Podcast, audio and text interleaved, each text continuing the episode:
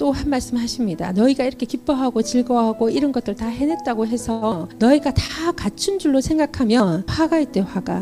왜? 지금 네 수준에 아 누가 나를 핍박해. 나는 그 핍박에서 이겼어. 나는 그걸 전도로 승리했어. 여기에 만족해서 스탑 한다면은 그러면 너는 거기에서 더 얻을 게 없다는 거예요. 더 커지지 않는다는 거예요. 하나님의 내 뜻이 어디 있는 줄 알아서 거기서 스탑하겠어요. 그죠? 그래서 여러분이 주님의 말씀을 아주 기도만 들어야 됩니다. 다른 사람을 치켜 세우는 말과 비유를 맞추는 행동으로 사람에게 인정받으려고 하면 또 화가 있대요. 저 처세술이나 뭐 이런 데 보면은 다른 사람 칭찬하세요. 다른 사람한테 뭐 이렇게 하세요. 뭐 이런 얘기 있잖아요. 완전히 반대되는 일이죠. 주님은 우리에게 진실하게 살라고 얘기합니다. 네가 인기를 누리는 삶을 살지 말고 진실하게 사는 길을 선택해라고 우리한테 얘기해요. 어, 좀 만만하지 않는 것 같아요. 그래도 우리는 진실되게 사는 걸로 선택해야 되지 않을까. 왜? 성경이 그렇게 얘기하니까. 그래서 저희 원수를 사랑하여라. 와, 진짜 이거 너무너무 어려운 것 같아. 이거 노력을 해야 되는 것 같아. 근데 저는요, 그에게 따뜻하게 안아주고 따뜻하게 우리가 거두어주고 이게 문제가 아니라 내가 그 사람에게 가까이 가는 그 자체가 사랑이라고 생각해요. 그 상처를 안고도 그 사람을 가까이 가고 그 사람과 이야기하고 그 사람에게 마음을 열어주는 것 자체가 이미 사랑을 실천하는 것이 아닌가 생각이 듭니다.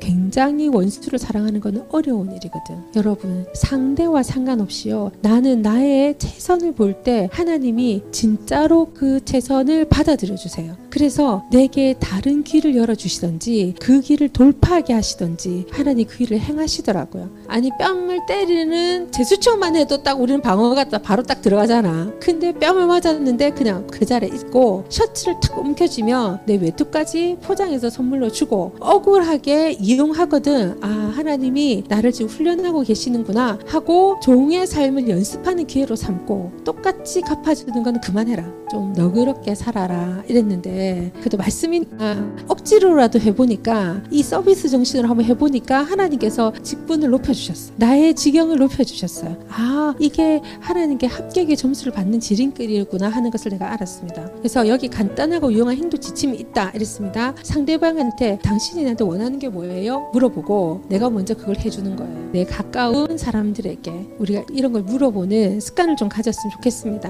내를 칭찬하는 사람, 내를 사랑하는 사람만 사랑하고 그 칭찬 을 바라는 거는 우리뿐만 아니라 죄인도 하고 모든 사람이 다 하는 거예요. 거기서 우리는 그치면 안 된다는 거죠. 예수 안 믿는 사람들이요. 예수 믿는 사람 사람들을 딱 보는 눈이 다릅니다.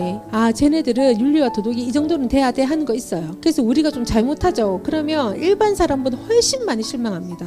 예수 믿는 사람 이 정도 할 거라고 생각하기 때문에. 그래서 주님도 그렇게 얘기하는 거예요. 우리의 베품이 다른 사람들이 그냥 베푸는 거, 받은 대로 내가 베푸는 거, 이것만으로는 안 된다는 거예요. 우리는 뭐 조금만 잘해주면 좀 뿌듯하잖아요. 그 정도 수준은 하나님 수준이 아니라는 거예요.